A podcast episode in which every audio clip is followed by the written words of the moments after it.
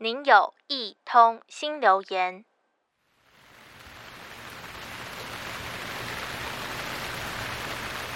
窗外下大雨了，听着雨声哗啦哗啦，觉得有点像压宝特瓶的声音。以前一直很好奇，这些回收物到底都会去哪里？直到长大后，曾经为了寻找答案，就问了学校里的垃圾回收厂商，终于找到了他们的去处。我永远记得，到了宝特瓶的回收厂，映入眼帘的是不同颜色的宝特瓶。被堆得像小山一样高，还有已经被压成块状的宝特瓶，一块一块的像积木一样堆得好高。那时我就在想，竟然有那么多都是我们每天制造的回收物。如果哪一天这些宝特瓶没有被运到这里来，遗漏在路上的话，又会去到哪里呢？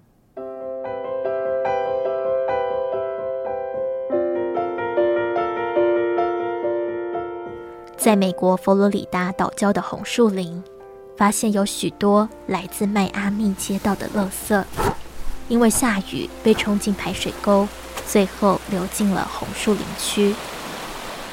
三十五岁的欧塔佐是一位生态志工，他一如往常的手里拿着一个黑色的大垃圾袋，戴着手套走进红树林里，看见他小心翼翼的走每一步。手也轻柔地拨开树叶，就能感受到他真的很爱惜这片土地，也不希望因为他的到来反而伤害了这个环境。其实欧塔佐从十三岁就开始关注比斯坎湾的这片红树林，发现里面到处都是垃圾。他曾经在一百一十七天里收集到了九千多公斤的垃圾。里面除了有家具、镜子，甚至还有汽车零件，而且数量多到他说都能够再组一台汽车了。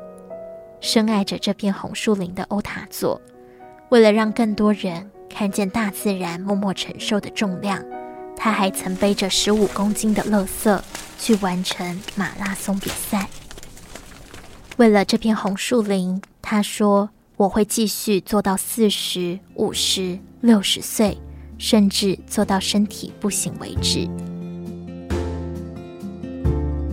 看着他一肩扛起黑色大垃圾袋往大自然走去的背影，就像说着他会担起守护这片红树林的使命，还要把清净还给大地。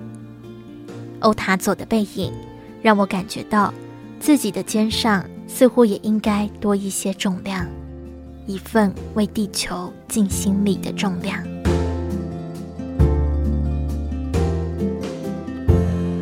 您的留言已完成，如有其他心情留言，请到多用心 FB 或是多用心 Podcast 进行留言。下次见。